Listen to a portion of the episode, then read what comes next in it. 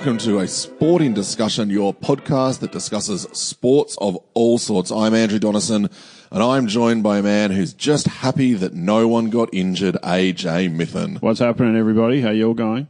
You can't reply because this is the podcast, but I hope you're all having a good day, whatever it is you're doing. AJ, Yes, today we're going to talk about one of your favourite topics of the last couple of weeks. let's have it. AFL X. AFL X. Yeah, The X so- is for extreme. Now, what we're going to talk about though is uh, a question that you put out on the social medias. What was it? Like what? Hmm. What was it? AFLX Yeah. was, and just asking people, Yeah. just asking them. Got a lot of good feedback from the listeners, and um, I'm sure everyone will be fascinated to hear our thoughts too. Oh, absolutely. We'll also talk AFLW as it's sort of getting towards the the midpoint of the season after three rounds. Business time. Joyous, joyful, wonderful Winter Olympics. Is that still going? It's- Oh, it's yeah. Just, it feels like it's been going for three months. it's the best. We're going to talk a little bit about drugs in sport. Yeah. Uh, Oh no. performance enhancing Before, no. drugs in sport. and then we're going to touch on just a couple of excellent performances, not just this year, but over a sustained period of time. And AJ, I am going to dispel a myth. Oh. Yeah. When you do it now. Do it now. Dispel the myth now. Really? Do we have an intro or something? Du-du-dum. Dispel myth. Yes. now, it's Winter Olympics time. Whoa, is it? Yep. You know what that means. Since 2011, it feels like. We are you're such a grump, old negative Nancy over here. Since 2002, though, whenever the Winter Olympics have come around, Australians know it for one reason and one reason only. Steven Bradbury. Oh, he fell over. He fell over. Sorry, Comedy. every, everyone else fell over and he won a gold medal. Yeah. And that's it. That's what Australian Winter Olympics is all about. Just hanging out the back and letting everyone else fall over. You look serious though. I'm going to put the mic down. I'm going to No, no, turn, no, no, I'm going to turn my mic down No, no, no. and let you have at No, it. okay. I, No, I no, want, no, I no. want, I want your immediate reactions as I'm as I'm talking because in 1991, Yes. 11 years before that, Yep. Steven Bradbury was part of Australia's first ever World Championship winter sport gold medal. Gold medal. Gold medal, the World Championships, he won the 5,000 metre relay. So, I, did, I did not know that. 1992, he went to the Olympics. He didn't compete. He was on. It was one of the reserves. Yep. In those games, the sh- Australian short track relay team went in as world champion, and they crashed in the semi-finals. Mm-hmm. So they were in third place, and it was Richard Nizielski lost his footing, crashed. Bloody Nizielski. Nazil- yes. Never to be heard from again. Except in the 1994 Olympics, where Steven Bradbury was part of the short track relay team that won Australia's first ever Winter Olympics medal, a bronze medal. Now, they were in the final. It's a four, to per, four person final. Mm-hmm. So they adopted a plan of staying on their feet as a first priority Yep. and not getting disqualified. Well, there you go. And they, they just wanted to beat one person home to try to win get a medal. Yeah. Because Australia never won one. The podium finish. Okay. The Canadians fell. Yeah. And they lost a heap of time. Australia would win if they didn't crash. Mm-hmm. That man, Richard Nizielski, yeah. he was neck and neck with Oh, the don't. American racer. Yeah. But I think he thought back to the previous Olympics and went, no, I'm just going to back off a little bit and guarantee us a medal rather than crashing out for a second year or second Olympics in a row. Fair enough. So Steven Bradbury, part of that team, that four person relay, became the first Australian Winter Olympic medalist in excellent. 1994. 1994. 1994, he was also Steven Bradbury, favourite for the 1,000 metre individual event. Oh, wow. I didn't know that either. I know. He competed in the 500 metre event where he was knocked over by a rival and ended up coming fourth in the semi and Yeah. didn't make the final. In the 1,000 metre event where he was favourite, he fell over after being illegally pushed by a competitor. That competitor later disqualified, but for some reason Bradbury wasn't reinstated. So he was favourite, fell Yeah. over, gone, done, cactus. Jeez, that's harsh. We, 1994, he almost died. On That's the, right. I heard. Yeah. Tell that. Tell that story. I know that bit. I didn't know any of the other stuff. Yeah. 1994 World Cup event, he, a, a skater's blade sliced through his right thigh after a collision, Shit. through one side, through through to the other side. Oh. Lost four liters of blood. all four quad muscles sliced. Oh, His heart rate had been up at 200 during the end of the race. The blood was Oh, just blood was- pumping. oh, he needed 111 stitches. He couldn't move for three weeks, and he needed 18 months before it was back to full strength. Good God. So 1998 Olympics, he got back after that, Yeah. made the Olympics, but they didn't do so well. That's well. just incredible getting back from that. to- Yeah. To, walk. yep. Let Yeah, yeah. alone go to the night. So this is so this is what three Olympics he's been to, two Olympics so far. Uh, so he was in the 92, but he 92, didn't compete. didn't then the compete. 94 and the 98. Yeah. Okay. All right. But then he was in the 98 Olympics. Again, another medal chance in the 500 metre and 1,000 metre individual. Not the favourite this time, but he was, so there were some crashes that happened in front of him. He was impeded by those. He didn't make the, the finals. So bad luck. 2000, he broke his neck. It was This in a training You accident. sure this is all the one Oh, guy? Yep. In a training accident, someone fell in front of him, so he tried to jump over, but he oh. clipped him and tripped headfirst into the barriers, fractured his C4 and C5, spent a month and a half in a brace, needed four pins inserted in his skull and screws and plates into his back and chest. Doctors said he wouldn't be able to take the ice again. Oh. But because This is incredible. because he had experienced Winter Olympics being favourite, Yeah. and being pushed Being over, pushed and, and losing, and also, uh, and, yeah, other crashing incidences. 2002, he's gone bugger it. I'm going to have another crack. Fair enough.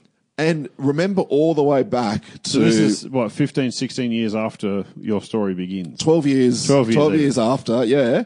and remember all the way back to that 1992 Olympics and Richard Nizielski, how he lost his footing. Yep. So that has been a common thread all through where the hmm. Australians at the 94 just went, let's just stay out of trouble to get our first medal. Maintain your feet. Yeah. This time, Bradbury, he won his heat. Good on him. In the quarterfinal, only two progressed. He was up against the favourite and also the defending world champion. Mm-hmm. He finished third Yep. Until the defending world champion was disqualified. So he went through to the semi final. Okay. And that's when he said to his, spoke with his coach and said, I'm not fast enough. I'm just going to hang out the back and hope for crashes. Fair enough. Because, not just because he thought I might be able to, because he had seen, He'd seen that it. Constantly been, happen. he'd been part of it happening. He'd been Yeah. the guy. He'd been the favourite that So crashed karma, out. karma went on a, a more than a decade long loop Yep. to come around and give Steve Bradbury what was his. Semi final, crash. He came first. Final, crash. He came first. He was 15 metres behind with 50 metres to go. That's incredible. Ran around one. Now, the quote that he said after that race obviously, I wasn't the fastest skater. I don't think I'll take the medal as the minute and a half of the race I actually won. I'll take it as the last decade of the hard slog I put in. Hell Not yeah. mentioning the fact that Hells he broke yes. his neck and, And almost nearly lost his died through losing four Nearly litres of blood. Now, what? So That's an incredible story. Yeah, but what do we I don't hear think about? a lot of people know. we but- hear about Steven Bradbury winning a gold medal because people fell over. Yeah. So you, There's a lot more to the it Bradbury sounds like story. there's a hell of a lot more to it, and it's you get the feeling just hearing all that that there's a bit more than just a lovable lucky idiot who hung out the back and everyone just fell over, don't you? Yeah, well, as as we said, it happened to him. He was the favourite that fell over, was pushed over, so he knows how easy it is to to happen. It was a genuine tactic, and it was a tactic based on past precedent. So.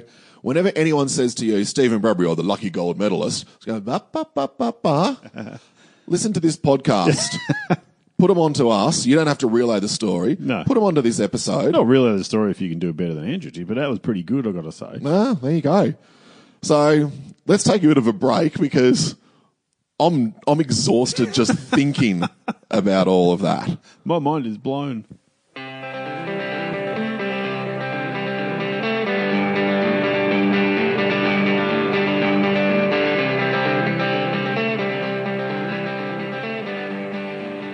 Andrew, I don't know if it's the society we live in or the times we are in or if it's just this thing was pretty bad, but AFLX, the X for is for extreme, debuted on the weekend. Uh, Friday, Saturday, and Sunday in Melbourne. Uh, where was the second one? Thursday, Adelaide. Friday, and Saturday. Yeah, whatever, whenever it was. In Yeah, Adelaide, this shows how much you care about it. Adelaide, Melbourne, and Sydney. Uh, it is a what modified Australian rules on a football pitch. That's AFL sevens. AFL AFL sevens. sevens. AFL sevens with nine players. Which is bad. No, no. Well, I think that's what the X is for. 10, seven on the field, three on the bench. Oh, all Yeah, not Well- extreme. But the thing is, AFL sevens and AFL nines has been around for a long time as a, a social game. Hmm. I've played it. I played it. Oh God, fifteen years ago. It's just interesting that uh, everyone absolutely tore AFL to shreds mm-hmm. over the weekend. Both before, during, and after. Before, during, and after. Mind you, it didn't help the launch with acrobats and a big bloody weird looking footy suit guy and and Gil McLachlan holding a Zooper Gil McLachlan holding a super duper and two, with all respect, no name players from dud teams in St Kilda and North Melbourne. Oh, Jack Billings and someone else. Yeah. yeah. yeah. Someone else, Yep. exactly. Uh, Andrew, here's the question. I've waffled around this. Did the did the AFLX Carnival really warrant such scorn and derision and takedowns? Did it warrant it? No. Was it always going to get it? Absolutely. Richard Hinds wrote the most Richard Hinds article ever. Of course, he was going to hate AFLX. I just Craig Little in the Guardian didn't like it either. Oh, there you go. It was mindless entertainment, but there were, I remember watching the first game, Geelong and Port Adelaide.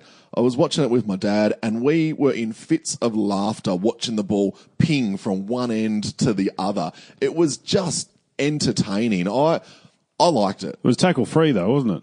I'm not sure I saw ten tackles over the time I was watching it on the Thursday night. That's okay.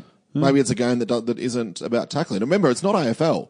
Uh, There was this. X. There was this whole The X is for extraordinary. Yes, ten. Um, the the thing that I found amusing was that that whole thing. Oh, there was no tackling, there was no contest, there was no high marking.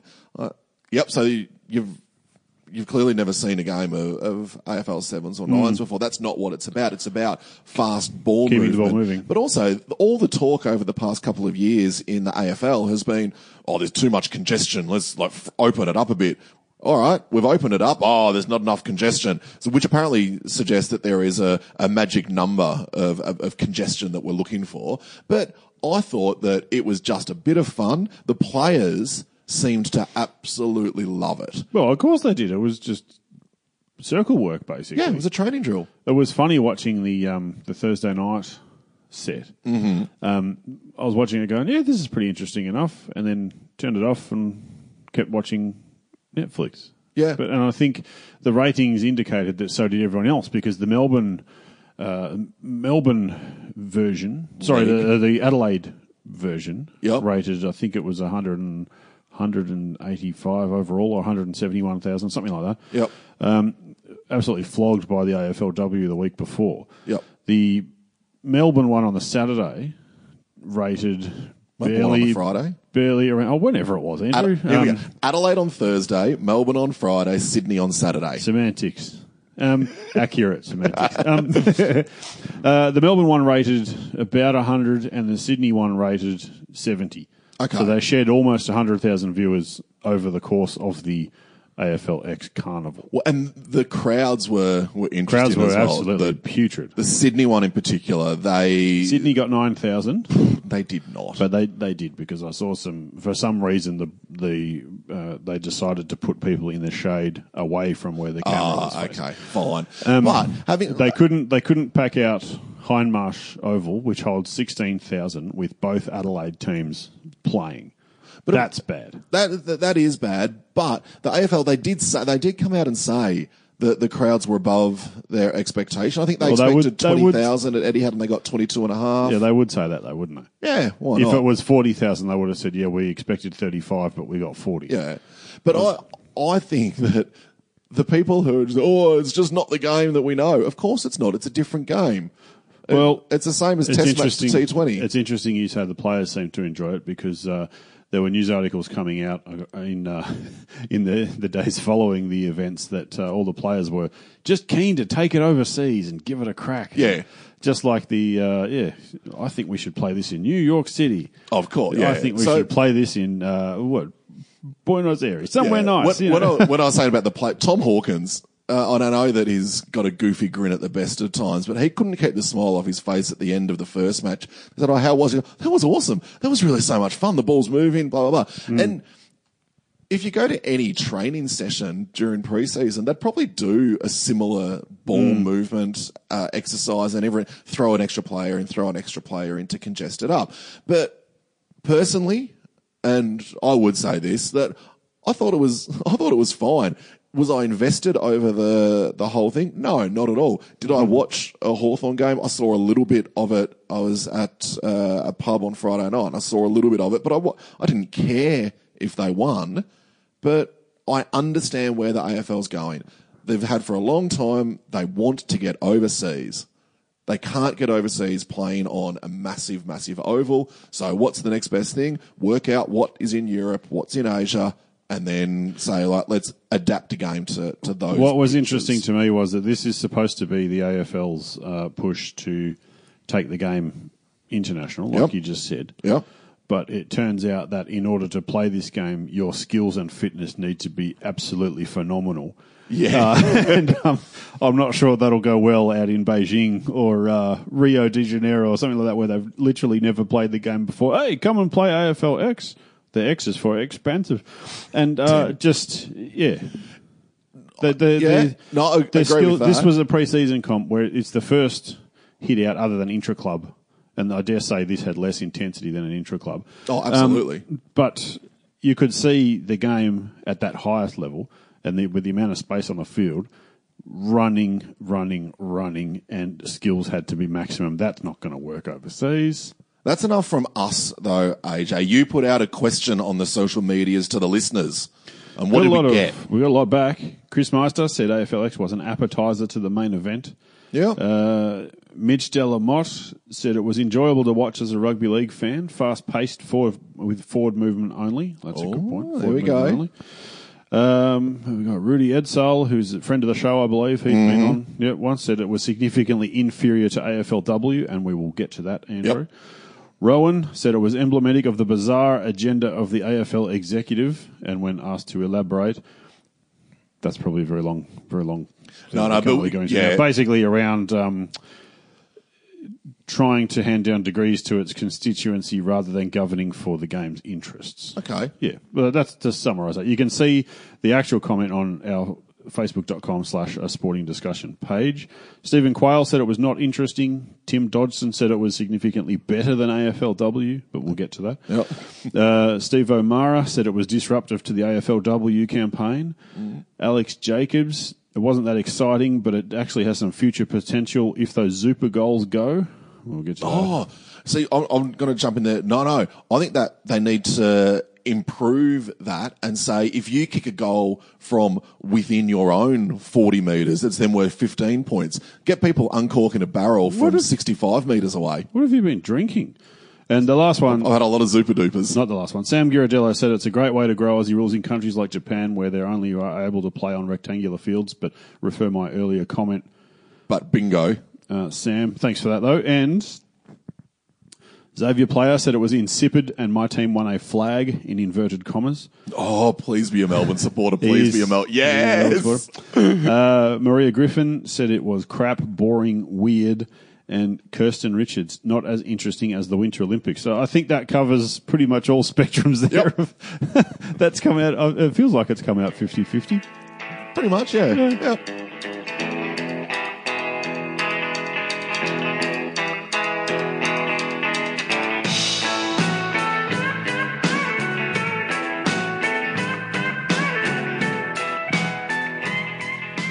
AJ, from one additional letter to another, we go AFLX to AFLW. It's been a big couple of weeks after there was the memo put out saying to teams, please don't have too much congestion around the ball.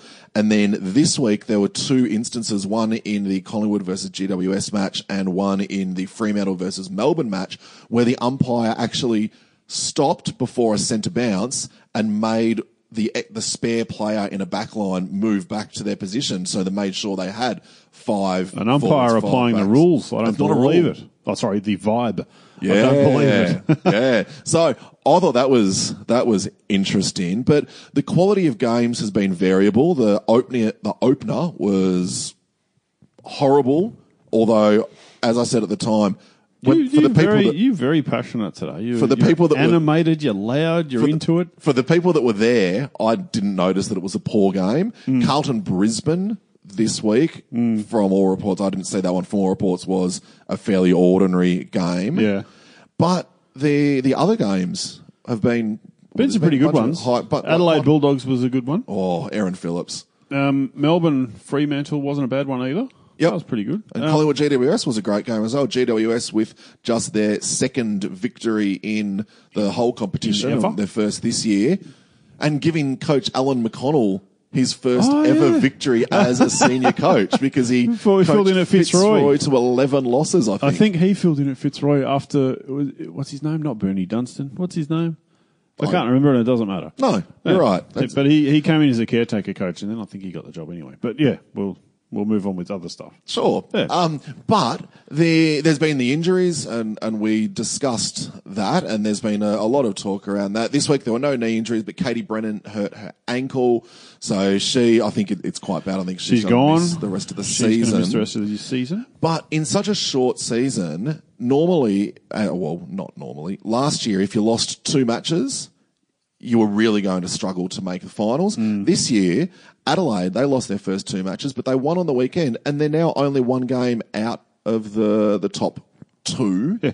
because there's five teams on, on two wins and two teams on one. Who's on zero wins, though? It's Collingwood. Collingwood zero and three to go with a pretty ordinary uh, season season one. And what happened this week in, in the media? Did- Well, Kate Sheehy, who played for Collingwood or one game, um, I think she was injured and then came back from the injury and then did her knee within something like 30 seconds of being on the field. Yep. But anyway, Yep. um, that's neither here nor there because she's a former AFLW player who's in the system, and more importantly, she's now the director of women's football at Richmond. Yes. the male competitions premiers. And I think they're going to be joining the league next year. or the Yeah, year in- like, they're In one of the- yeah, the- in the the next new in- intake. Uh, she said rather pointedly on radio that uh, the Collingwood coach Siekman. Siekman uh, should go, but uh, or did she?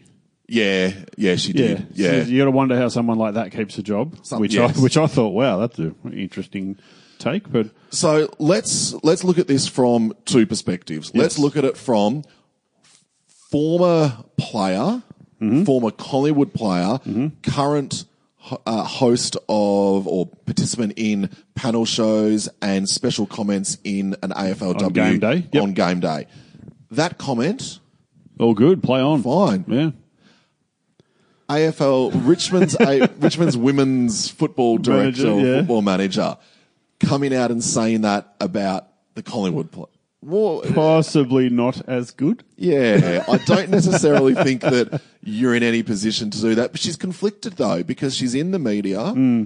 and you wear the hat that you're. Oh, given. look, you, a lot of people in the media choose between straight report or I'm coming out hard, and it seems Kate Sheehy has decided that she's coming out hard like a Kane Cornes type who, Yeah. I say what I think and I say what I feel, but you got to, Kane Cornes does that because he's paid to be on radio full time. Uh, Kate Sheehy has an actual job where she's supposed to be running a football team. Yeah, so it was a little bit interesting. There, there is actually uh, a, there is actually there are actually a lot of people who don't really like Kate Sheehy, and I got that impression. yeah, and that's that's come out even more when this stuff has happened. People responding to articles. Just Yeah, a lot of uh, there's a lot of talk about how qualified she is to be commenting on things like that. Oh, uh, there's- please. I tell you what, we are the last people to be telling someone how qualified they are to speak on anything. Exactly, yep. Um, anyone can say whatever they like, and you can like it or you can dislike it. But the best part is, you get to argue with them. You get Yeah. to bring up the points that you don't like, and you can debate it all you like. Mm-hmm. Or you can go on a blocking spree and just abuse everyone. Eh, Whatever takes your fancy. you had a little bit of uh, social media uh, interaction today over that, AJ. There's some sensitive souls out there, Andrew, who don't like being asked questions about anything Fair enough. with their opinion. But the, the whole point of the beauty of things like a sporting discussion and uh, having an opinion at all is that you put it out there. Someone comes back at you. You live and die on your words. You, li- Exactly. you live and die on your argument. I'm And, uh, happy to argue with anyone about AFLX. No, you're not. Happy to. running away, I'm right. running away from arguments is not how you do it. And uh, Kate Sheehy kicked off a whirlpool of that this week. She did. And so let's look at the the rest of the season for the AFLW. And because it is such a short season, we're almost halfway through. But yeah, reigning premiers Adelaide are the big talking point because they were cactus after two rounds. Then Erin Phillips came back, kicked four goals, twice put the team back in front. Is four And- the most ever in a game? good question? Um, I think it is. We'll check, we'll we'll pin this one for research. Yeah, I'm gonna. I'll, I'll say yes, but uh, unsure.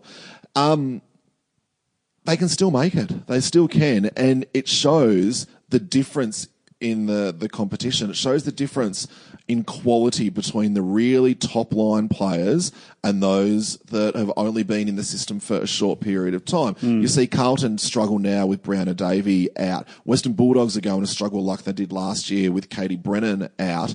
And the Adelaide Crows massively struggled with Erin Phillips out. Is this a concern for a competition that wants to expand so quickly, having what is clearly a massive gulf between the best players and the rest? It's going to be an issue, no doubt, but everyone's fully aware of that. No one's going into this. Well, uh, you'd hope Yeah. no one's going into the next five, ten years of uh, the women's AFL comp thinking that there's going to be exponential uh, skills, ability, fitness growth. You know, year on year, it's going to take a hell of a long time. It's going to take a generation Yep. of players to come through the junior rounds to go through those to get that game sense and game awareness that you get playing under 12s all the way up to under 19s into the reserves into the seniors. Um, there's just a truckload of corporate knowledge, if you want to say, that isn't there. Yeah. And coaches can try as they may, but you can't teach that stuff. So the the fact that girls have haven't been able to have that consistent pathway, now that that's there, things are going to get so much better. But I just think, yeah, um, all the knockers need to back it off, but it's so easy to knock. It Um, is, and the the worry for me is that when there are more teams introduced, it's going to give the knockers Yeah. the, all that more. Well, the memo didn't help, but it, the little, the little known fact was that the, apparently the coaches had agreed on a you know handshake agreement that that would be the style of play that they were going to coach for. oh, in And the then- preseason they'd agreed. and it, before the whole competition Yeah. started, and then basically Carlton and Collingwood. And I think the Bulldogs, to an extent, um, Just went just went out and said, "Right, three behind, three extras in defence, yeah, okay. and off you go." Um, the result wasn't good. No. Oh, well, let's see how the rest of this year goes. But for me, it's yeah, it's those those next few years when the next teams come in, and as you say, hopefully in eight, ten years' time, all of the the young girls that are starting to to play, they're in the under twelves, under eights now. They'll come through with a footy in their hand for the next ten years and be able to improve the the competition substantially.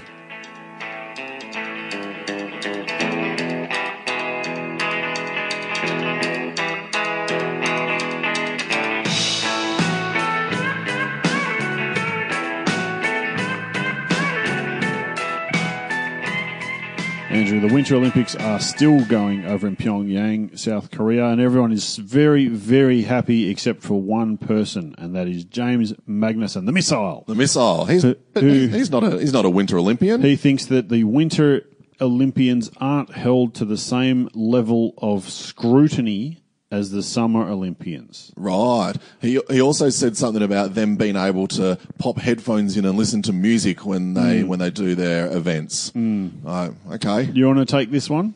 Well, maybe it's to Just before you do, though, Yeah. I'll just jump in and say, Oh, okay. There's an article in the paper today about the Winter Olympians uh, begging the Australian Sports Commission for more funding so that they Mm. can actually uh, properly train and prepare for Winter Olympics, uh, which is a problem James Magnussen doesn't have. that that was going to be my my Yes. starting my starting point. Well, The- I've stolen it off you. Yeah. The amount of support that swimmers get in particular is insane. And I wonder whether it is the the whole Stilnox episode where Magnuson wasn't necessarily preparing himself in the best way that he possibly could and interrupting other people's preparation and then when he went out and didn't perform as he was expected to based like after that I think he's probably bought a little bit of it on himself but I found that the Winter Olympics, and I think we said it last week, it's just, it's so much more joyful in terms of the competitors than the Summer Olympics. People are hap- genuinely happy for the people who come first, second, third. People are genuinely happy for the people who come last, like Mexico, the Mexican dude in the cross country skiing. The maybe not so much the the American Hungarian half pipe snowboarder who um, That was really funny. decided that she wanted to become an Olympian, so found her grandmother's Eliz- Elizabeth Swaney. That's that the one. Yeah, Uh, she can't do any tricks. that was really funny. But hey, she qualified. She did what she needed to do to get there. Let me ask you something though. Okay. Doesn't he have a point then? You've just complete, completely supported what he said. Yeah. So why are you firing up about it?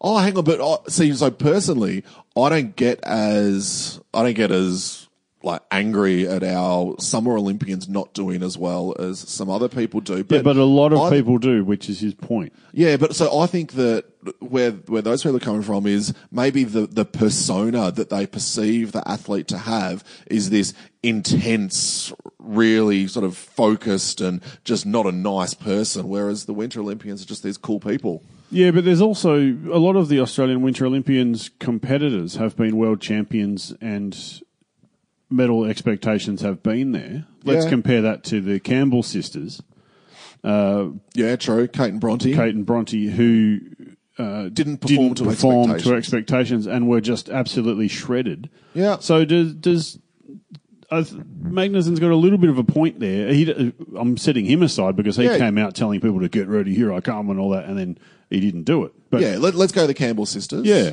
Uh, that's that's okay. probably the better example here. Like, compare them with someone like Chumpy Pullin, Yeah. uh, or, or oh, I've forgotten the name, but there, there's a couple of world champions out there for Australia Yeah. who are doing things there, who didn't win and got a oh well, it's the Winter Good. Olympics. We don't really care about the Winter Olympics. Yeah, So- w I I I think that's generally what it is because we come from a, a country where there's not really a, a huge amount of snow. There, we don't have historically the culture.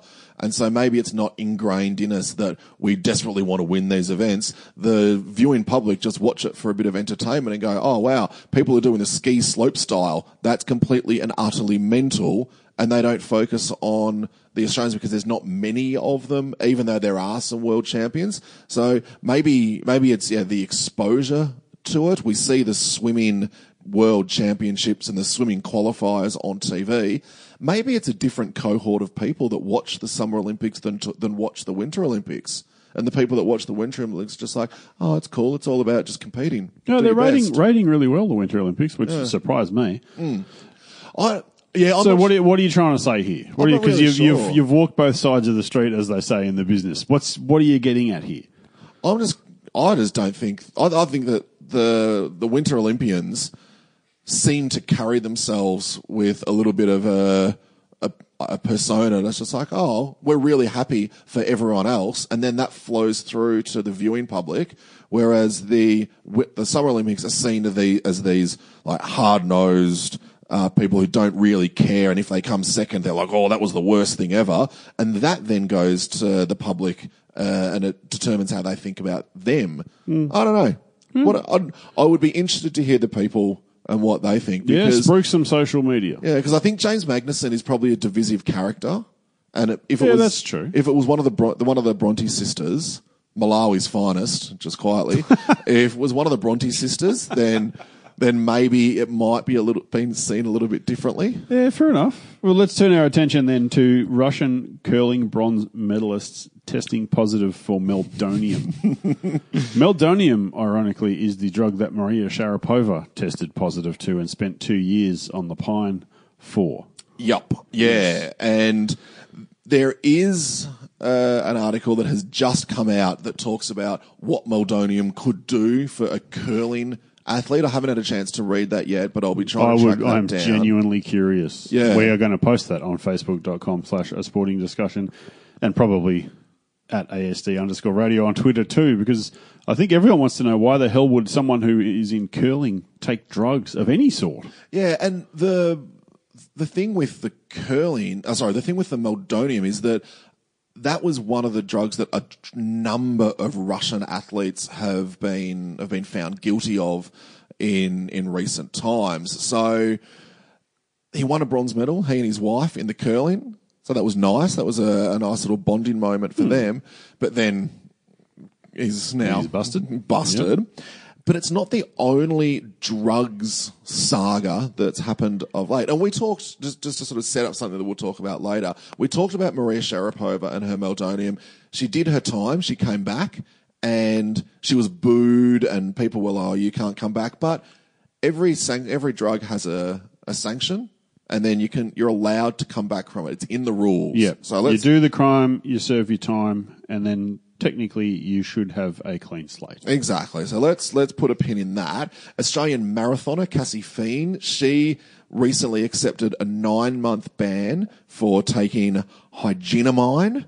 Um, represented Australia twice at the World Half Marathon. Tested positive in April 2017. Do you know what does higenamine do? I do not know. It is But banned. it's banned, yes. It's banned substance. Australian sprinter today, Jessica Peris, Yeah. was forced to withdraw from the Com Games selection trials because an unknown banned substance was detected in a sem- in a sample by taken by ASADA. Her B sample will be tested in the next couple of days, so that will And determine. we know uh, B samples coming back negative is rare. Rare. Rare at best. Yeah. So Peris's 100 meter and 200 meter personal bests had been improved on every time over that she had raced over the last little while, which was good for her Commonwealth Games uh, prospects, but it also caught the eye of ASADA and the drug testers. So she may, we don't know because it all depends on the B sample. It depends on what the circumstances were because we know about the was it the one before the Olympics where someone's rival spiked their their Yeah, the, drink. the Japanese, oh, I can't remember the. I was actually it might have been a kayaker. Yeah, the kayakers. Yeah. That's right. Yep. We So- spoke about that a few weeks ago. Yeah, and, it, and we said people can, they do the time they can come back. Hmm. Now, That's the, whole. That's the beauty of the justice system. yeah, Yeah. Yeah, or the or the Asada slash the ASADA, system. yeah. So we don't obviously want anyone to be doing those those drugs, but they do their time and they they choose to to come back. If you compare that to people who break the law, similar, You're talking uh, criminal actions. Yeah, break Yes. and enter. Yeah. I'm talking assault. Yep. I'm talking stealing cars and various other things. Well, there's no shortage of candidates for that. Yeah, and people have minor misdemeanors. Todd Carney in the NRL had a number of minor misdemeanors that went to that also there was I think there was. He a, had a lot of uh, quite a big portfolio of antisocial behaviour, some drink driving, high range drink driving, where he ran out, he ran away from the car. Uh, Hmm. And got arrested later, and then the infamous bubbler incident where he was urinating Oh, yes. into his own mouth. Yep. Uh, but he was deregistered by the NRL, so he went over and played in, oh, I think it was France, in the English Super League for the French team. Um, and now he's back in Australia, but still not being registered by the NRL. And when you compare Todd Carney's portfolio of work to Matthew Lodge's portfolio of work, who has recently, who has playing for the Brisbane Broncos this year, yes. there's no comparison. So Matthew Lodge, he got signed for the Broncos this year. He played in the Queensland club competition last year because he needed to spend 12 months doing that before the NRL would allow him to be uh, registered. Why? What did Matthew Lodge do that led to this situation? Well, you'd think there was a tip off when he played for uh, New South Wales under 20s and copped three weeks for being televised with wrist strapping with the word CU asterisk T written on it in giant, glorious capital letters. That gives you a uh, an indication of where his brain's at. Right. Then it gets better. Someone very conveniently put a list together of uh, because someone uh, an article was written on Fox League website by Jimmy Hooper, James Hooper, uh, titled "Why Matt Lodge Deserves a che- Second Chance but Not a Third. And someone responded with sacked from Penrith, sacked from Melbourne, suspended from the Tigers, then then gets into trouble in New York, then sacked by the Tigers, then suspended by St Pat's Blacktown, but he deserves a second chance. All right. Now, you've glossed over one. You've glossed over one there. The New York incident. Yeah, the New York. this is incident. the one where I'm thinking if you break the law, you can come back, or in terms of drugs. But this is a different kettle of fish. Now, he actually spent time in the notorious Rikers Island prison for this in the States. Yep. But got a conditional discharge as part of a plea that included completing community service and undertaking treatment for anger and alcohol management. Uh, what he did is it's just incredible. We won't. It, it'll Just take too long. Give, yeah, to give us a quick summary. The quick summary is He followed someone into their apartment, screaming at them that he wanted to take them back to Australia. He then was confronted by the apartment owner, put them in a headlock, and was uh, a- Yeah. assaulting them. Here we go. The, um, he followed two women, like you said, down the street into an apartment building, telling them that tonight was the night they were going to die. That's the do one. they want to die? Grabbed them violently by the shoulders so they could not escape. Uh, this said, "This is the night you're going to die." Uh, then a guy who lived in the building heard the women frantically calling for help. And then he went to the front door and Lodge grabbed him and made death threats. He then forced his way into this guy's apartment where his wife, I think it is, and their nine year old were sleeping and shouted all sorts of things and then started smashing furniture, plates, and other items. Uh, he put the the guy who came to help in a headlock, punched him several times in the head, and pushed him against the wall. And then he approached the bathroom where the woman and her son were, had locked themselves in there, and he punched the door, punched a hole in the door. Uh, here's the key bit, and I've shortened this up, believe it or not. The family was so terrified by the incident that they had to move out of the apartment, and their son, who told his mum during the incident, I'm too young to die, suffered from night terrors and had to see a child therapist. Uh, the child is haunted by the fear that Lodge might seek them out, and the wife suffers from trouble sleeping, night terrors, nervousness, and anxiety whenever she's in the dark. My Now- lord. And he got, he, he was required, and he, he can't, but he's required Yeah. to pay something like One and a half $1.5 mil million in our dollars money. in damages. and that's yeah. it- I mean, that's that's U.S. justice for you. I mean, But it's all, it also so there's there's the psychological trauma. But there's also the fact that he trashed their the apartment. trashed the apartment and terrified the women. Now, should someone like that be playing in the National Rugby League ahead of someone like Todd Carney, Andrew? Well, I can't see how you can necessarily say someone with a bunch of minor indiscretions for being a, a drunken fool is not allowed, and then this guy who that's just horrible stuff. But not only that, he's now a mentor for uh, quote unquote fellow bad boy James Roberts. He's been appointed as an unofficial minder of of a perennial problem child. So- Hmm.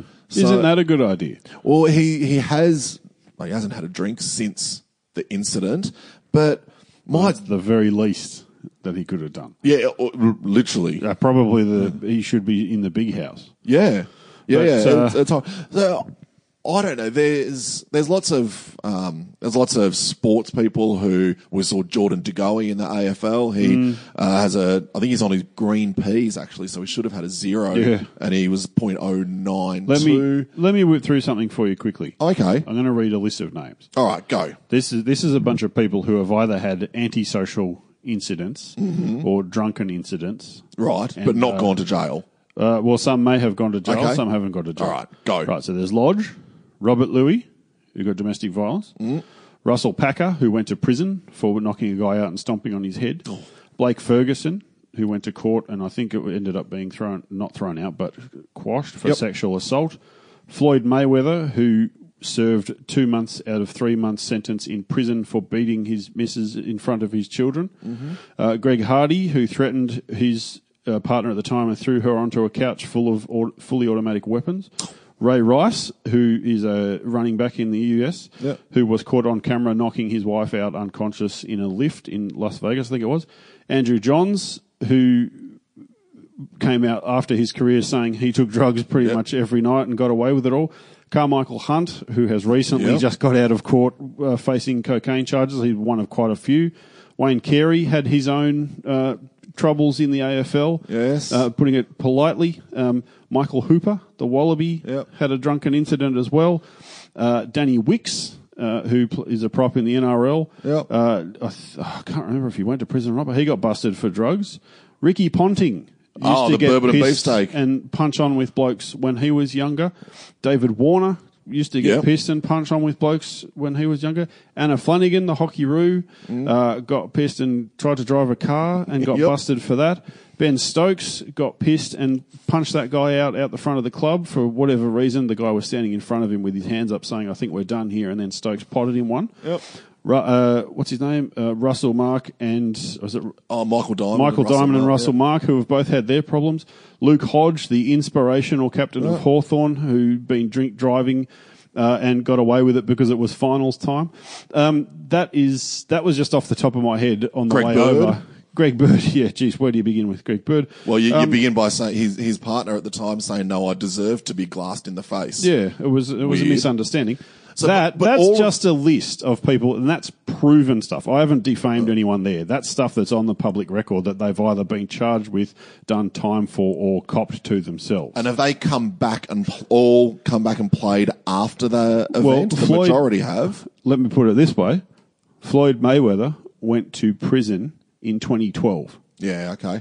Um, Yep. probably the uh, Greg Hardy, uh, who threw his allegedly threw his partner onto the bed full of guns, Yep. um, played NFL the next year for the Dallas Cowboys. Right, so probably the only one who hasn't had a career after it, after it was Ray Rice, and that's because. Um, it was all caught on video. And Ah, okay, initially, yeah. he was suspended for two weeks by the NFL uh, commissioner. Robert Lui still plays rugby league. He's over in um, uh, playing over in England. Russell Packer was recently announced one of five captains for West Tigers. Oh, yeah. Blake Ferguson still plays for Australia, New South Wales, and the Roosters. So there, so there's a lot of people who have done. You get- you get the idea. Yeah. Yeah. But have they done anything quite as bad as as what Matthew Lodge has? Probably not. And he is allowed back in the the system. I don't. I don't know. The ju- the the court system says you are free to. You are a free Mm. citizen. But what does the sports system say? We, we need this from the listeners as well at Yeah. ASD underscore radio on the Twitter or Facebook.com slash a sporting discussion. It's fine if someone does the crime, does the time, and comes back. But what do you think of someone like Matt Lodge being able to be registered for the NRL ahead of someone like Todd Carney, Mm. who's just a drunken clown, really?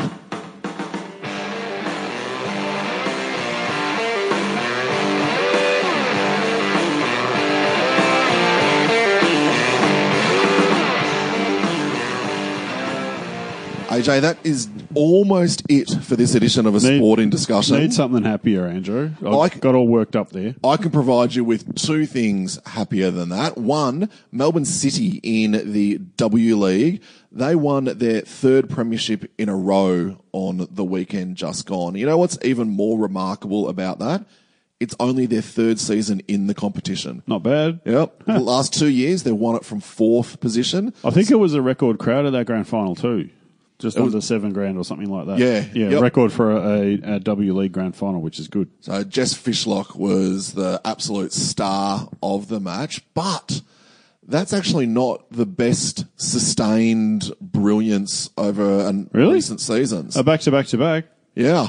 What's what's better than that? The New South Wales Breakers in the Women's National Cricket League, the domestic 50 over competition, they have just qualified for the grand final, which is good. It is their 22nd grand final in a row in a competition that has been running for 22 years. Wow. They've made every Oh, wow. single final. I didn't know that. That's incredible. Yeah. They lost to South Australia two years ago, I think it was, but and they they've won a hideous amount of these finals, but they are in their twenty second final in a row, which is just an amazing amount of sustained excellence by really the, the New Zealand uh, the New South Wales women's cricket team. Is that are, that are they some happy things to finish on, AJ? Yeah, let's let's let's wrap it up. Have you got anything else that you that you want to get off your chest? No, I think I think I'm angry enough. All right, there were a few things that we want feedback from our listeners. We'll put them out on the social medias at ASD underscore radio, facebook.com slash sporting discussion.